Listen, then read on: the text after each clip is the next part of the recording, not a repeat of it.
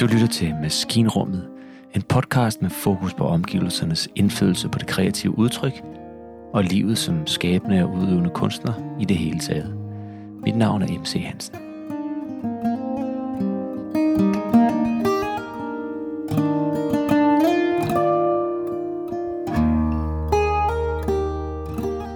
Jeg hedder MC Hansen. Jeg hedder Morten Alfred Højrup. Velkommen til, Morten. Velkommen til Maskinrummet. Jeg kender dig, Morten, som øh, spillemand, folkemusiker, sangskriver, guitarist, turnerende musiker, men så kender jeg dig også som DJ og radiovært, og øh, det, som jeg faktisk vil kalde for øh, kunstnerisk entreprenør. Og så tænk, tænker jeg på, at jeg kan vel også godt være bekendt at kalde dig for en musikpolitisk interesseret og engageret person. Ja, det kan du godt. Jeg har altid øh, synes, det var ret spændende, hvad det er for nogle betingelser, vi har arbejdet under, øh, når vi arbejder med musik og, og, og med at komponere og sådan noget. Så, så derfor har jeg altid synes, det var fedt, hvis jeg kunne være med til at gøre noget for, for kolleger. Jeg har altid identificeret mig enormt meget med musikere og komponister Ja, det og, og turnerende musikere, ikke mindst. Men ved du hvad, i dag er det dig, vi skal snakke om. Ja, Så jeg vil gerne starte med at stille dig et, øh, et lidt længere spørgsmål. Hvis nu vi, øh, hvis nu vi siger, at, at dit liv er et, et hus, du har bygget, du har lagt fundamentet, du har bygget væggene og indrettet rummene, du har lagt tag på osv., så har du der et hus, som du, du bor i. Hvilken, øh, hvilken plads har det, som vi kunne kalde det kreative rum i det hus? Hvor tit besøger du det kreative rum i det hus, der er dit liv? altså... det er meget let at svare på. Mit, mit, hele mit hus er et kreativt rum. Altså, mit, øh, der hvor jeg bor, det er et værksted. Alle, alle rum, uden øh, undtagelse af et værksted. Ja. Jeg kan huske i gamle dage, da jeg boede i en, en lejlighed inde midt i København, der havde jeg et, et toilet, der var ret stort, men der var ikke noget plads til bad. Men der var plads til en masse bøger. Ja. Og der var også plads til en guitar og sådan noget. Så det var, så, ja, sådan er, sådan, det er også der, jeg kommer fra. Mine forældre er både musikere og kunsthåndværkere, eller var.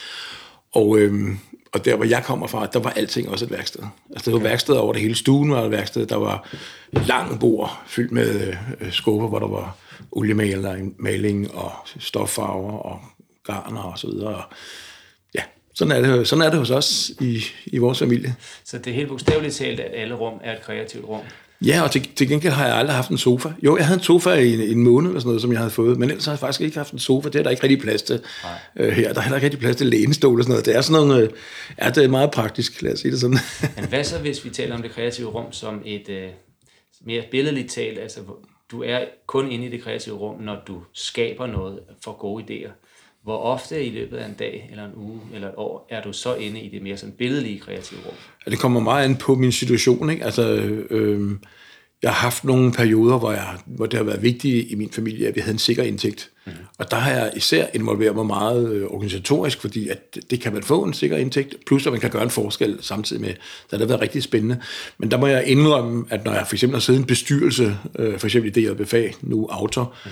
så har det været super spændende. Det har grebet mig meget, men jeg har ikke haft øh, ret meget øh, overskud til at komponere, for eksempel. Jeg har haft overskud til at tage ud og turnere, øh, fordi at det behøver ikke, altså jo, der kan selvfølgelig, at spille musik som sådan er selvfølgelig kreativt, men det der med at øh, komponere ny musik, eller finde på helt nye idéer, øh, det kræver, at jeg kan gå ind i, jeg tror det er det, du kalder det kreative rum, altså et andet slags rum. Ja. Og det, altså da jeg holdt op med at arbejde aktivt i Autor, eller det jeg BFA, det tog mig flere år, før jeg kom ordentligt ind i det rum. Jeg havde en helt sommerferie, hvor jeg bare sad så fjernsyn. er simpelthen- og jeg ved ikke helt, hvorfor det er sådan, men det er... Og det kan også være, altså det synes jeg også, at jeg meget beundrer mange af mine kolleger for, at, at de kan finde frem til det rum, også nogle gange, selvom de økonomisk set øh, er i en meget ustabil situation. Mm-hmm. Altså faktisk øh, kender jeg folk, som kan finde ind i det rum og sidde og lave pissefed musik, selvom de faktisk ikke er helt sikre på, hvor de har huslejen fra til næste måned. Det, det er jeg simpelthen super imponeret over. Øh, og jeg kender det også selv, altså den der måde at have is i maven på, men, men jeg synes måske ikke, at... Øh, jamen jeg ved ikke, jeg synes bare, at der, er- det er bare helte, man der kan det. Det ved man Ja. ja. mig ikke sådan lige til. Nu har vi spist en underlig frokost, og du fortalte mig lige, at de, mange af de bor, bøger, vi ser herovre bagved, er kogebøger. Altså, er det, Det er alle sammen kogebøger. er det også et kreativt rum? Det er bare, ah, jeg ved ikke, jeg tror, vi, jeg tror ikke, der er mange, der kender det der med, at det er fedt at samle på et eller andet. Øhm, altså, jeg har altid gjort, når jeg været ude at rejse, i stedet for at købe souvenirs, så har jeg samlet på noget, jeg kunne bruge. Og en af tingene, det var kogebøger i en periode. Ja.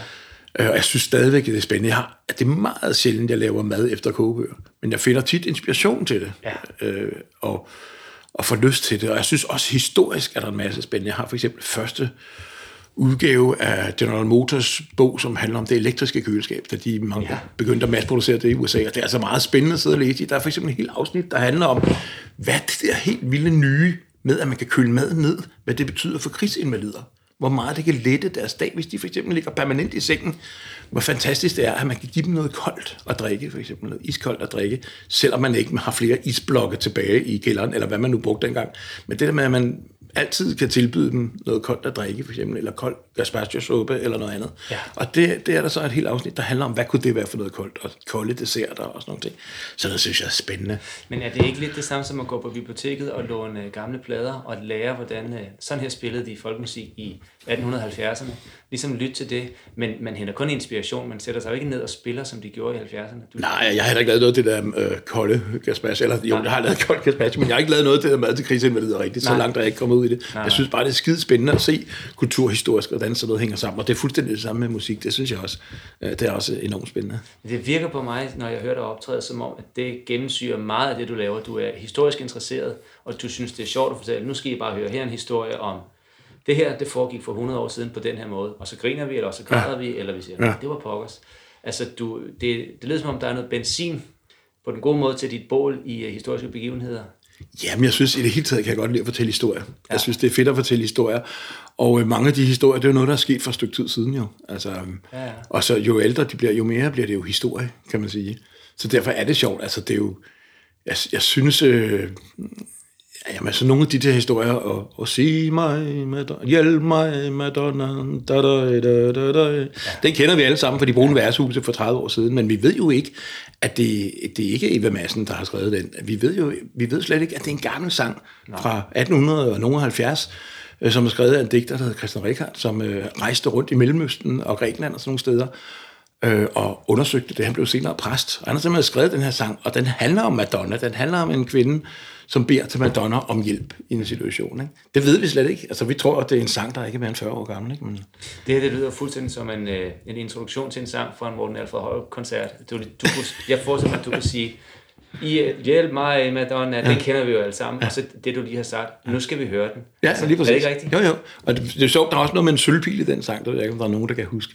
Men i gamle dage, øh, der var sølvpilen, det var et symbol, som unge kvinder bar for eksempel i håret, eller på jakken, øh, som et, øh, et, øh, hvad skal man sige, øh, øh, eksempel på, eller for at vise, at de var kulturradikale. De gik på højskole, og de gik meget op i kultur, og de var åbne over for verden. Ja. Ha. Prøv at fortælle mig, Morten, øh, øh, vi fortsætter os en dag her i dit, i dit livs, livshus, og du, øh, du har en dag, hvor, hvor det har vist sig, at kreativiteten har ramt dig, musen har været på besøg. Hvordan ser sådan en dag ud? Er det typisk øh, en dag, der ligger i kølvandet på en lang periode, hvor du har oplevet en masse, eller er det fordi, du har aftalt med dine kolleger, nu skal vi skal lave en plade klar, vi skal i studiet om tre måneder, nu skal jeg have skrevet 10 sange. Kan, ja. man, kan du sige noget om det? Ja, det kan man godt, fordi enten så er det fordi, at øh, jeg har haft tid til at kede mig, mm-hmm. øh, og der ikke er nogen hjemme. Det har ret meget brug for, at der ikke er nogen hjemme oftest. Eller også så er det fordi, jeg har et projekt, hvor der skal være noget klar. Ja. Øhm, jeg, jeg har komponeret på et tidspunkt for eksempel en øh, melodi, som hedder øh, Two Brothers, som er til mine sønner. Og det, den lavede jeg, fordi at, øh, jeg havde besøg af en amerikaner og en finde, og vi vidste, om en uge skulle indspille en plade, og vi skulle alle sammen komme med noget musik, og de blev ved med at punke mig, fordi jeg ikke rigtig havde noget. Ja. Og, øh, og så en morgen, altså hvor de der øh, gæsterne, de sov her, og min sønner lå og sov inde i det andet værelse, så en morgen så vågnede jeg tidligt, fordi jeg begyndte at blive lidt stresset over det der, og så satte jeg mig ud i køkkenet, og så vidste jeg ikke, hvad fanden jeg skulle skrive, men så kom jeg til at tænke på, at det hele handlede om de der to knægte der, som var 10-12 år på, den, på det tidspunkt. Ja. Øh, men det var, jeg havde altså brug for, at jeg, skulle, jeg vidste, hvad jeg skulle skrive det til. Det var ikke bare, fordi jeg var under pres, men det var også, fordi jeg vidste, hvad det skulle bruges til. Øh, og så var det fedt. Øh, jeg lavede tre melodier den morgen. Tre øh, melodier? Ja, simpelthen. Og wow. det var enormt kreativt, men det var bare fedt, når man ved, hvad man skal bruge det til. Det kan jeg godt lide. Ja. Jeg kan ikke finde ud af at skrive til, eller hvad hedder det, jeg skriver musik til skrivebordskuffen, som man siger. Nej. Det synes jeg simpelthen ikke er rigtig fedt. Nej, okay. Øh, selvom jeg gjorde det faktisk her i øh, august 20, hvor jeg besluttede mig for at se, om ikke jeg kunne skrive en melodi hver dag i hele august måned. Det kunne jeg godt. Og jeg valgte de, jeg, jeg har valgt nogle af dem til min kommende nodesamling, fem af dem, uh, og så uh, ved jeg, at der er i hvert fald 10 til, jeg kan bruge til noget. Og nu sad jeg lige i går og kiggede på no- nogle for at se, om der var nogle af dem, jeg ikke kunne bruge til noget, som jeg godt kunne bruge til noget. Og det er sjovt, jo længere tid der går, jo mere, flere er der, jeg kan bruge til noget.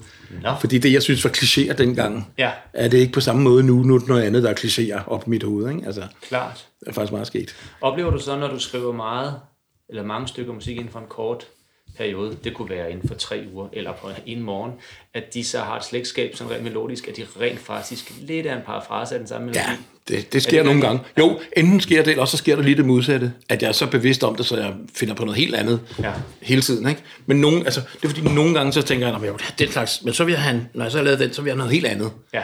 Så bliver det noget helt andet. Ikke? Men andre gange, der er bare optaget af at se, hvad, hvordan fungerer det at lave noget i, i mål, som er åbent for, at man kan bruge en drone i syv 8. dele. Klart. For Det, det kan man godt lave tre af. Det har jeg Ja. bare lyst til af en eller anden grund. Og så kan jeg godt komme til i løbet af en periode at lave tre af dem sådan set. Ikke? Ja. Og det kan man også godt høre på min produktion, Ja, ja. øh, er jeg bange for. Men altså på den anden side, det er jo et enormt spændende måde at arbejde på, for så må man virkelig udforske noget. Ikke? Ja. Og især for mig, der har jeg virkelig arbejdet i perioder med mål.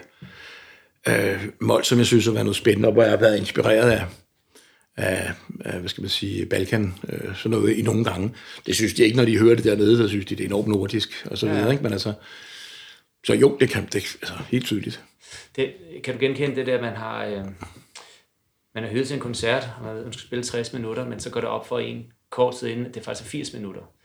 og det, øh, vi, vi kan godt spille 80 minutter, men de der næste otte sange, som egentlig ikke var på sættet i første omgang, Ja. de går alle sammen i D-dur, og de har det her tempo. Ja, man bliver altid nødt til at sætte sig ned og lave sættet forfra, ikke? Simpelthen. så man kan få administreret det, Ja. ja. det der sæt. Ikke? Altså det, det, det er noget af det, jeg synes er, aller, er det allermest spændende faktisk, som uh, turnerende musiker, eller bare musiker, det er at lave sættet, ud fra hvad man har. Ikke? Altså du har de her puslespilbrikker, hvordan skal puslespillet se ud? Ja. Jeg tror, der er en gammel historie om uh, Preben Kås, som lavede sit første solo-teater, cabaret ting, tror jeg. Og du kan ikke huske, hvem det var, men han, det foregik på den måde, at da han så havde premiere, så synes folk, det var da meget godt. Og det var det. Og så mødte han øh, en, øh, som en gammel rotte inden for faget, som så sagde til ham, du kom lige herind på kontoret med mig, og så havde han en flaske whisky, og så satte de sig ned, og så hver sketch i showet lavede de et stykke papir for. Og så begyndte de at rykke rundt på det. Ja. Og så da de syntes, de havde den, så var det det. Og så lavede han det næste dag, og så stod anmelderne op på stolene. Og det er jo, det, det er jo sådan, og det det samme, synes jeg, eller det er jeg helt sikker på, eller det ved jeg, det er det samme, når man laver sit setliste. Ja. Fuldstændig. Det kan, man kan have en nummer, som egentlig fungerer godt, og så slukker det fuldstændig ned for energien i et sæt, hvis det ligger forkert. Fuldstændig. Og, og hvis det ligger sidst, så er det jo bare noget lort, fordi ja. så er der jo ikke... Så, det er jo ikke bare, fordi man gerne vil have, at folk klapper, det er også, fordi man vil gerne have, at de har den der forløsende oplevelse ja, ja. efter det hele, synes jeg. Det sidste, de hører, det er det, de går derfra med. Ikke? Ja. De husker ikke sammen nummer 7, 8 og 3. Sikkert ikke. Nær så godt, tænker jeg i hvert fald. Men de husker også den, den karuseltur, de jo egentlig et eller andet sted har været på mm. i løbet af det sæt, ikke? hvor de har haft, været igennem nogle forskellige følelser, sammen med nogle andre mennesker i det der fællesskab, der er, og sammen med ham, der står, eller hende, står på scenen. Den oplevelse husker de også, at de har fået lov til at grine og græde, og de har fået lov til til sidst at bare mærke hjertet pumpe, og det var fedt, ikke? Altså, og så har de fået lov til at slappe af på ekstra nummer, måske, ikke? eller Ja, ja, hvordan man nu har tilrettelagt. Ikke? Har de fået lov til at sidde og, og bare være glade for hinanden, og for at være sammen med de folk, der er til stede Ja. i ekstra nummer. Altså, og det synes jeg bare, det, det, man skylder lidt at give, om ikke den oplevelse, så i hvert fald en anden god oplevelse. Og, og det kræver ofte, synes jeg, at man planlægger det. Og der synes jeg, det der med sætlisten, det er jo en spændende måde Ja. at gøre det på. Du lytter til Maskinrummet, en podcast med fokus på omgivelsernes indflydelse på det kreative udtryk og livet som skabende og udøvende kunstner i det hele taget. Det, lyder som om, at øh, selve, selve funktionen af dine kompositioner, det som sangen skal bruges til, det de skal gøre ved folk, når du er ude med det, faktisk er også helt afgørende for den kreative fase med at skabe dem, som om altså selve det at kreere sætlisten i sig selv mm. er en kreativ skabelsesproces. Jeg hører samtidig andre komponister, øh, måske typisk lidt yngre folk, og folk, der spiller øh, popmusik, hvor det ikke nødvendigvis er budskaberne, mm. øh, teksterne, de historiske elementer, der er, er væsentlige for, om de, om, de, om de virker, når de står på Grøn Koncert. Mm. Altså, øh, de taler mere om, jamen altså, jeg, jeg bliver ramt af noget, så, så, så jammer jeg lidt, så synger jeg over det, og får nogle ord, ord nogle landskaber, lydlandskaber og nogle billeder til at sætte sammen. Men det lyder som om, at, at øh, for at der skal ske noget for dig, så skal der være noget, du gerne vil fortælle, og du også gerne have en idé om, hvordan vil det her virke, når jeg står med det? Det skal jo virke. Oh ja, det er super vigtigt. Altså, når jeg komponerer, så sætter jeg mig tit ned og siger, hvad har jeg brug for ja. i mit sæt? Jeg har brug for noget, der får folks, øh, hvad skal man sige, øh, hjerterytme op at køre. Altså, ja. der hæver den lidt, fordi det er en rar oplevelse at få i løbet af sæt, men også fordi jeg synes, det er sket at have den oplevelse med folk, at vi bliver lidt kode og lidt løsluppende og griner lidt sammen. Ja. Ikke? Og jeg, jeg elsker under en god aften, altså når man har noget godt materiale og nogle gode historier at fortælle, så kan man, synes jeg, i hvert fald inden for den genre, jeg er inden for med folkemusikken, så kan man have en dialog bogstaveligt talt med publikum. Ja. Hvor man sidder og siger, hvad, kan I huske, har I også hørt nogle gode sange om sømænd for nylig? Ja, er der så en, der råbte, hvad var det for en? Og det kender jeg godt, ikke? Ja. Nu skal jeg høre en, som jeg har fra min gamle far, ikke? som handler om, om en, en pige, som havde en sømand til ven. Og jeg skal lige sige, at når man snakker om at være ven i 1920, så var det ikke bare ven. Så det betød det, at man var elsker og elskerinde, ikke? Altså, Øh, og den har det her omkvæd, det gider jeg godt at være med på. Jo, jo, ja. og så videre. Altså, den dialog, synes jeg, er, er skideskæg. Ja. Og, og, det, og jeg kan godt lide den, fordi den, det er et trygt sted at være, fordi at når folk, i, i reglen, når folk kommer til en koncert øh, med en bestemt kunstner, eller ja, i det hele taget bare til en koncert, så er der ligesom øh, opsat et sæt regler i forvejen. Ikke? Altså, I kommer, I er klar, I er godt humør, I er udvildet, I sidder her for at høre mig, og jeg har noget, jeg gerne vil fortælle jer, og jeg har noget, jeg gerne vil gøre sammen med jer også. Der er ligesom de der aftaler. Det er faktisk meget mere simpelt, end når man møder en hel masse mennesker, uden at have nogen form for aftaler. Øh, I et tilfælde i zoologisk have, hvor der er en, en ged, der er blevet syg, eller et eller andet, så pludselig står man der, og, og, og, hvad, og hvad har man? Der er ikke nogen aftaler. Nej. Det kan faktisk være ret intenst, ikke? Eller hvis man kommer første gang øh, til en efterskole. Jeg kan huske første gang, jeg kom på efterskole, jeg var noget rystet, fordi der var jo ikke nogen aftaler rigtigt, som jeg i hvert fald havde gennemskuddet. Nej. Der er det helt anderledes at gå ind og skulle spille en koncert, hvor folk faktisk er kommet for at høre dig ja, ja. den aften. Ikke? Det er trygt, vi ved godt, hvad vi skal. Ja, og det er sjovt at komponere til, ja. fordi så ved jeg noget om, hvad der skal ske. og så er det skækker, altså hvis jeg for eksempel, jeg kunne godt tænke mig at have en melodi, som får folk til at, øh, øh, for eksempel, at der er højt til himlen, ikke? Mm. At, at, at de ligesom, eller højt til loftet, som man siger, at folk ligesom får lov til lige at, at komme væk øh, et øjeblik, simpelthen, og måske tænke på noget helt andet, end det, de plejer at tænke på. Ikke? Ja. Det kan jeg godt, og så kan jeg godt tænke mig at sige, at det, den oplevelse jeg gerne have med dem, fordi jeg vil gerne fortælle dem om, at jeg har sådan et sted, hvor jeg går hen, op i hovedet. Ja.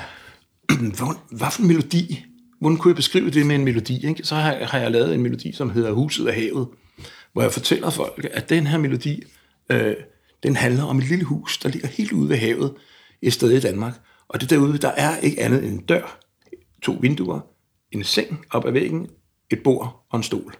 Det er, hvad der er. Og, der, og så er der mågen, der skriger op over, og så kan du kigge ud af vinduet, så kan du simpelthen se der, hvor himlen går i et med horisonten, himmel og hav går i et med horisonten. Der går jeg hen, når jeg virkelig har brug for det. Ej, det no, nogle folk siger så, de drikker en flaske whisky, nogen får en ny kæreste, nogen kører en sofa, nogen får hund, eller noget andet noget. Men jeg tager ud til det her sted der. Ja.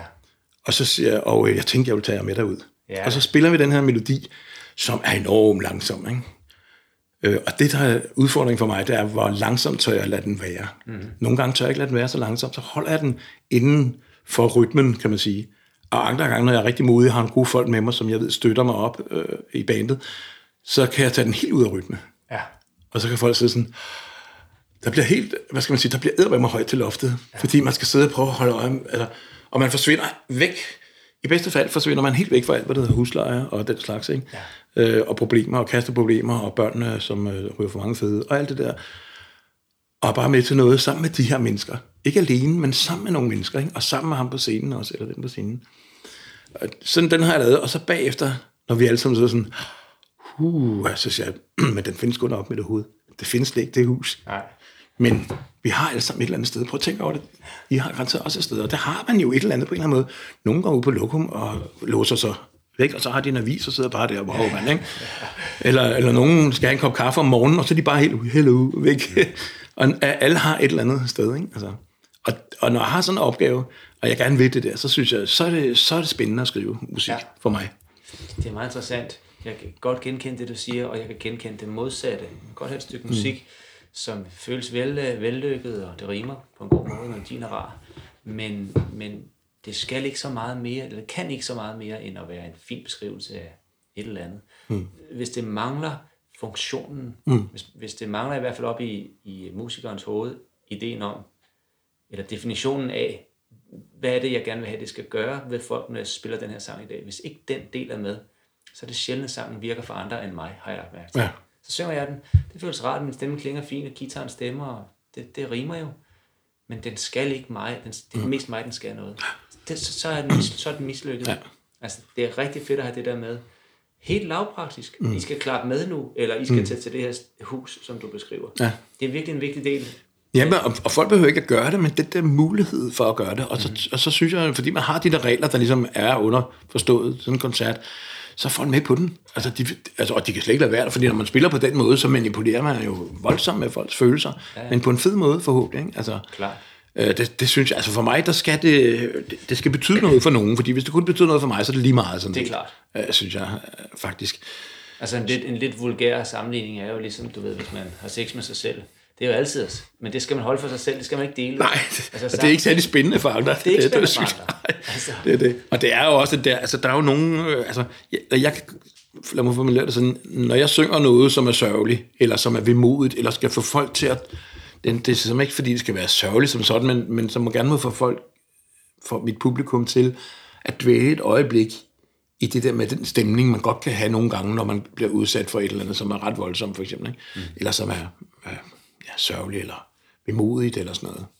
Det, det her var meget ret at dvæle i et øjeblik, så længe man bliver så taget i hånden og hjulpet videre til noget federe bagefter, synes jeg. Ikke? Ja. Men det skal ikke være sådan, at jeg står og græder over et eller andet. Vel? Ah, nej, det skal, Det skal være sådan, at mit publikum ligesom har en mulighed.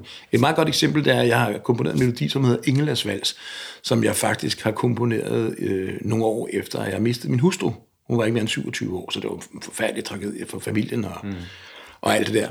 Men, men jeg har ikke lavet den på grund af det. Jeg har lavet den, fordi at jeg gerne vil hylde hendes drive og hendes humør og sådan nogle ting. Ikke?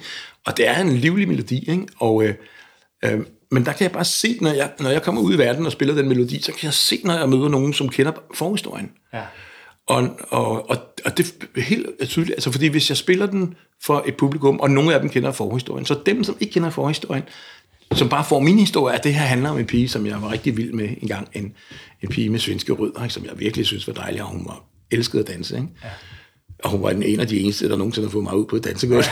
i øvrigt. Ja. Så er humøret godt. Den er vemodig, men den er også stærk, og den virvler din vivlende dans. Sådan kører den, ikke? Men når jeg møder nogen, som har hørt historien, så sidder de bare og tuder. Ja. Og det kan vi ikke bruge til en skid. Nej, det er ikke det, der er meningen. Det er simpelthen ikke, overhovedet ikke interessant Nej. for nogen. Altså, fordi det er, jo, det er jo ikke den stemning, jeg var fra, hvor jeg var. Nej. Der har vi haft nok af. Ja, ja, helt klart. Det vil gerne væk fra den stemning. Ja, der. fuldstændig. Altså, Ja, og der er slet ikke den, der ident, hvad det, identificerer eller øh, beskriver hende på nogen måde. Nej. Så, så det er altså, ja, så det er, ikke, det er ikke noget med at give min eventuelle sorg videre til publikum. Overhovedet Nej, nej. ikke. Det Nej, synes nej, jeg simpelthen nej, ikke er spændende. Det, er jo, det handler jo alt sammen om at få noget, som man kan øh, bruge til noget fedt Ja. videre. Ikke? Altså. Ja, ja. Det er interessant. Det er ligesom, øh, hvis vi har talt om, om, om det rum, som sangene skaber i et rent fysisk rum. Mm. Hvis vi skulle prøve at, øh, at undersøge, hvad de, hvad de rent fysiske rammer, som er til stede, når man optræder, mm. spiller musik for nogen. Hvis vi skulle prøve at undersøge, hvad de rammer, hvordan de påvirker det kunstneriske udtryk. Ja. Øhm, kan- du sige noget om, lad, lad os sige, hvis du kunne tage os med ud til en af de koncerter, du spiller flest af, hvordan ser det ud der, og er du bevidst om, øh, hvad, det, altså de helt fysiske rammer, lad os sige, du er, hvis nu du, du er på X spillested, der sidder 150 mennesker, er du bevidst om, hvordan rammerne påvirker det kunstneriske udtryk, når du er midt i det? Ja, det synes jeg, ja. Altså, der er, men altså, det handler så meget om, hvem der er der. Altså, hvad det er for nogle mennesker, der er der. Ikke? Eller, ja.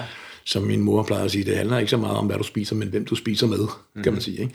Så det synes jeg er vigtigt, men jeg synes, øh, at, at de, de rammer, der er, kan betyde meget jo for, for narrativet, altså for historien, man får lavet den aften. Altså, øh, og, og der kan man sige, nogle gange så kommer man ud og spiller i nogle musikforeninger, som jo gør et kæmpe stort og flot stykke arbejde for, at vi overhovedet kan komme ud med vores musik. Mm. Og så nogle gange så er de bare ligesom blevet spist af af kommunen med et øh, dødssygt øh, bibliotekslokale, eller, øh, en, eller, eller vi kender det alle sammen, eller et lokale på en skole, ikke? eller... Ja. Ja, hvor man tænker, ah, men det kunne så have været fedt for hele den historie, vi gerne vil fortælle i aften, hvis, hvis det havde været lidt mere inspirerende sted, man har fundet til dem. Ikke? Og, og tit har musikforeningerne sådan set en god idé selv, men de kan bare, altså måske har de ikke råd til det. Altså, der er jo nogle af musikforeninger, der skal betale leje for at bruge det lokale kulturhus, ikke? kommunens kulturhus, ikke? Og, og det har de ikke råd til, men så finder de heldigvis nogle andre. Ja, ja. Men heldigvis er der jo rigtig mange steder rundt i landet, synes jeg, hvor man enten finder og laver samarbejder med nogle hyggelige steder. Altså, på Mors for eksempel har de lavet samarbejde med noget, der hedder Kulturkøbmanden, som er et fedt sted at spille, simpelthen. Et, et, et progressivt sted. Jeg kan huske første gang, jeg kom der, jeg styrtede hen i den afdeling af huset, hvor de havde et lille loppemarked, ikke? og fandt ja. en lækker øh, flaske, som jeg synes var spændende. Det er faktisk den her, den kan jeg lige vise. Ja, se, det kan vi jo ikke se her, men altså, vinduet er jo fuld af flasker. Det er den lige præcis. De er meget støvet alle sammen. Ja. Men den her flaske, den gør, at jeg kommer aldrig til at glemme kulturhuset der. Hvad hedder det? Det var et fantastisk... Kulturkøbmanden. Kulturkøbmanden, ja. Øh, og, og så havde de noget dejligt mad, og det var nogle skide søde folk, og så havde de alle mulige, jeg kan huske stolene og bordene, de alle mulige forskellige slags stole og bord ja. og sådan noget. Og så kommer folk bare i godt humør, og, de, og de, man kan sige, at de bruger stedet til hverdag. Ikke? Det er deres sted. Det er simpelthen deres sted, ikke? Ja. og det er bare et fedt sted at spille, simpelthen. Hvordan ser det optimale eller hvordan kunne det optimale spillested for en Morten fra Højre-koncert se ud? Hvad skal der være til stede? Jeg har spillet en masse sådan nogle kæmpe store festivaler, og jeg har også spillet sådan nogle ret store koncertsaler og sådan noget. Og jeg synes ikke altid, det er lige inspirerende. På den anden side, så synes jeg, at det, det er dygtige kunstnere, som kan tage en kæmpe stor scene og et kæmpe stort publikum, og få dem alle sammen til at have det som om, at de er på en lille intim scene. Det synes jeg er genialt, og det har jeg da mærket til, det der, det der mange af de dygtige gamle legendariske folkemusikere, som er skide gode til. Ikke? Ja. At tage et stort telt på Tønder Festival, og få os alle sammen til at synes, at vi er på en lille irsk pop. Ikke? Ja. Øhm, det synes, jeg, det synes jeg er spændende. Jamen altså, jeg kan bare godt lide, at hvis det er et sted, som øh, man kan se, at der er nogle mennesker, der har et forhold til. Forhold til. Hvis, hvis jeg kan mærke på de mennesker, at det sted, det er deres sted, så det inspirerer mig virkelig meget. Men jeg har, ja, men jeg har spillet på mange vanvittige steder, som også var sjove og inspirerende. Og sådan noget, ikke? Altså, Urkult Festival i Sverige for eksempel, der kan jeg huske, deres backstage, kan jeg huske, det er sådan et kæmpe stort telt, øh, hvor der ikke er nogen sider i, der er bare sådan en stor vælvet telt oppe, ikke? Og så sidder man, og så er der sådan en bål rundt omkring, og så sidder man i forskellige slags sofaer og sådan nogle ting, ja. og så får man det lækreste mad, du ved, og så kan man sidde og kigge ud over den lokale sø, græntræerne og så den store sø der. Det er noget af en backstage. Det tænder en op til en helt bestemt slags altså, der gør man virkelig, hvad man kan for, at det skal blive den slags aften. Ikke? Kan du får sige. virkelig en kulturel oplevelse i, en, i et par timer, inden du skal give folk en kulturel oplevelse? Altså, jeg får en kulturel oplevelse samtidig med, altså, i samme øjeblik, jeg møder de folk, vi skal ja. spille med. Jeg ved også om dygtige musikere og, og man kan kalde dem stars, som, kom, som er, sørger for at ankomme til deres øh, til dem, hvor de skal spille, hvis det nu er en, en sommerfest eller stadion eller sådan noget. Altså, de ankommer til byen i god tid, ja. for at ligesom suge den ind. Ikke? Det ved jeg, Lars Lillehold blandt andet ja, fortæller om. om det der, ja. Og min gamle far, han gør det konsekvent. Altså i alle de år, jeg har spillet med ham, øh, og været ude at spille med ham, der har vi altid, altid skulle afsted alt for tidligt, og altid ankommet altså flere timer for tidligt. Men så drøner vi rundt og snuser lidt til det, og så skal vi lige ind i den skov og se på de der, kan man nu spille på de træstammer, der ligger der, og, og skal lige op og se den lokale købmand og sådan noget. Og kirken, den er også flot. Altså, ja. det tror jeg, der er mange, der gør. Men det handler jo om at interessere sig for de mennesker, man skal have en dialog med. Ja, det synes jeg. Altså. Det synes jeg. Og så synes jeg, at noget af det spændende det er at komme, at komme til et sted, hvor man kan se, her der, der gør folk noget, fordi de synes, det er deres sted, og de er stolte af at vise det frem. Og så også et sted, hvor man kan se, at de også tænker på, at de godt vil have, at du har det godt også. Mm. Det er rigtig fedt. Også fordi, jeg tror måske, jeg ved egentlig ikke, hvor mange der er klar over, at man, man godt som uh, musiker kan være ret skrøbelig inden koncerten, og lige efter koncerten også. Ikke? Og der er det bare enormt fedt, at der er nogen, der har tænkt på det. Altså, ja. Synes jeg. Det kan jeg godt lide. Det er lækkert. Helt klart. Altså, øh, jeg har jo fortalt dig, inden de, vi startede, jeg drømmer, om vi kan ramme sådan cirka en halv times tid. Mm-hmm. Så vi har et par minutter tilbage, så jeg vil... Jeg synes altid, det er så sjovt at høre. Du ved, man kan kalde det røverhistorier, man kan i hvert fald kalde det sjove historier. Kunne du ikke prøve at beskrive et meget spektakulært sted, du har optrådt, det kunne være, at der skete noget spektakulært, og det kunne også være, at rammen var helt vildt. Det var en tømmerflod i Mississippi-floden, eller hvad ved jeg? Ja, sådan lige på stående fod her. uh, det ved jeg så ikke. Jo, jeg kan huske en situation, som var speciel for mig i hvert fald. Det var på en kanadisk festival, hvor jeg spillede sammen med Harald Havgaard. Øh, vi spillede sammen i 10 år, turnerede rundt i store dele af verden. Mm. Og det særlige ved det, det var bare, det var sådan en rigtig sommer, og øh, folk de sad, der var sådan en kæmpe scene, der var mange forskellige scener. Øh, men til den store scene, der sad folk sådan op af en, en, øh, man kan en græsmark eller sådan noget. Og så helt op for toppen, der var sådan nogle telte, hvor folk sad og drak øl, og for det måtte man kun gøre der. Men ja. så kunne man dog stadig se scenen. Ja. Og der kan jeg huske, at vi blev spurgt på et tidspunkt, om øh, de sagde, at de ville få en pause på et kvarter, om ikke vi ville underholde der. Ja.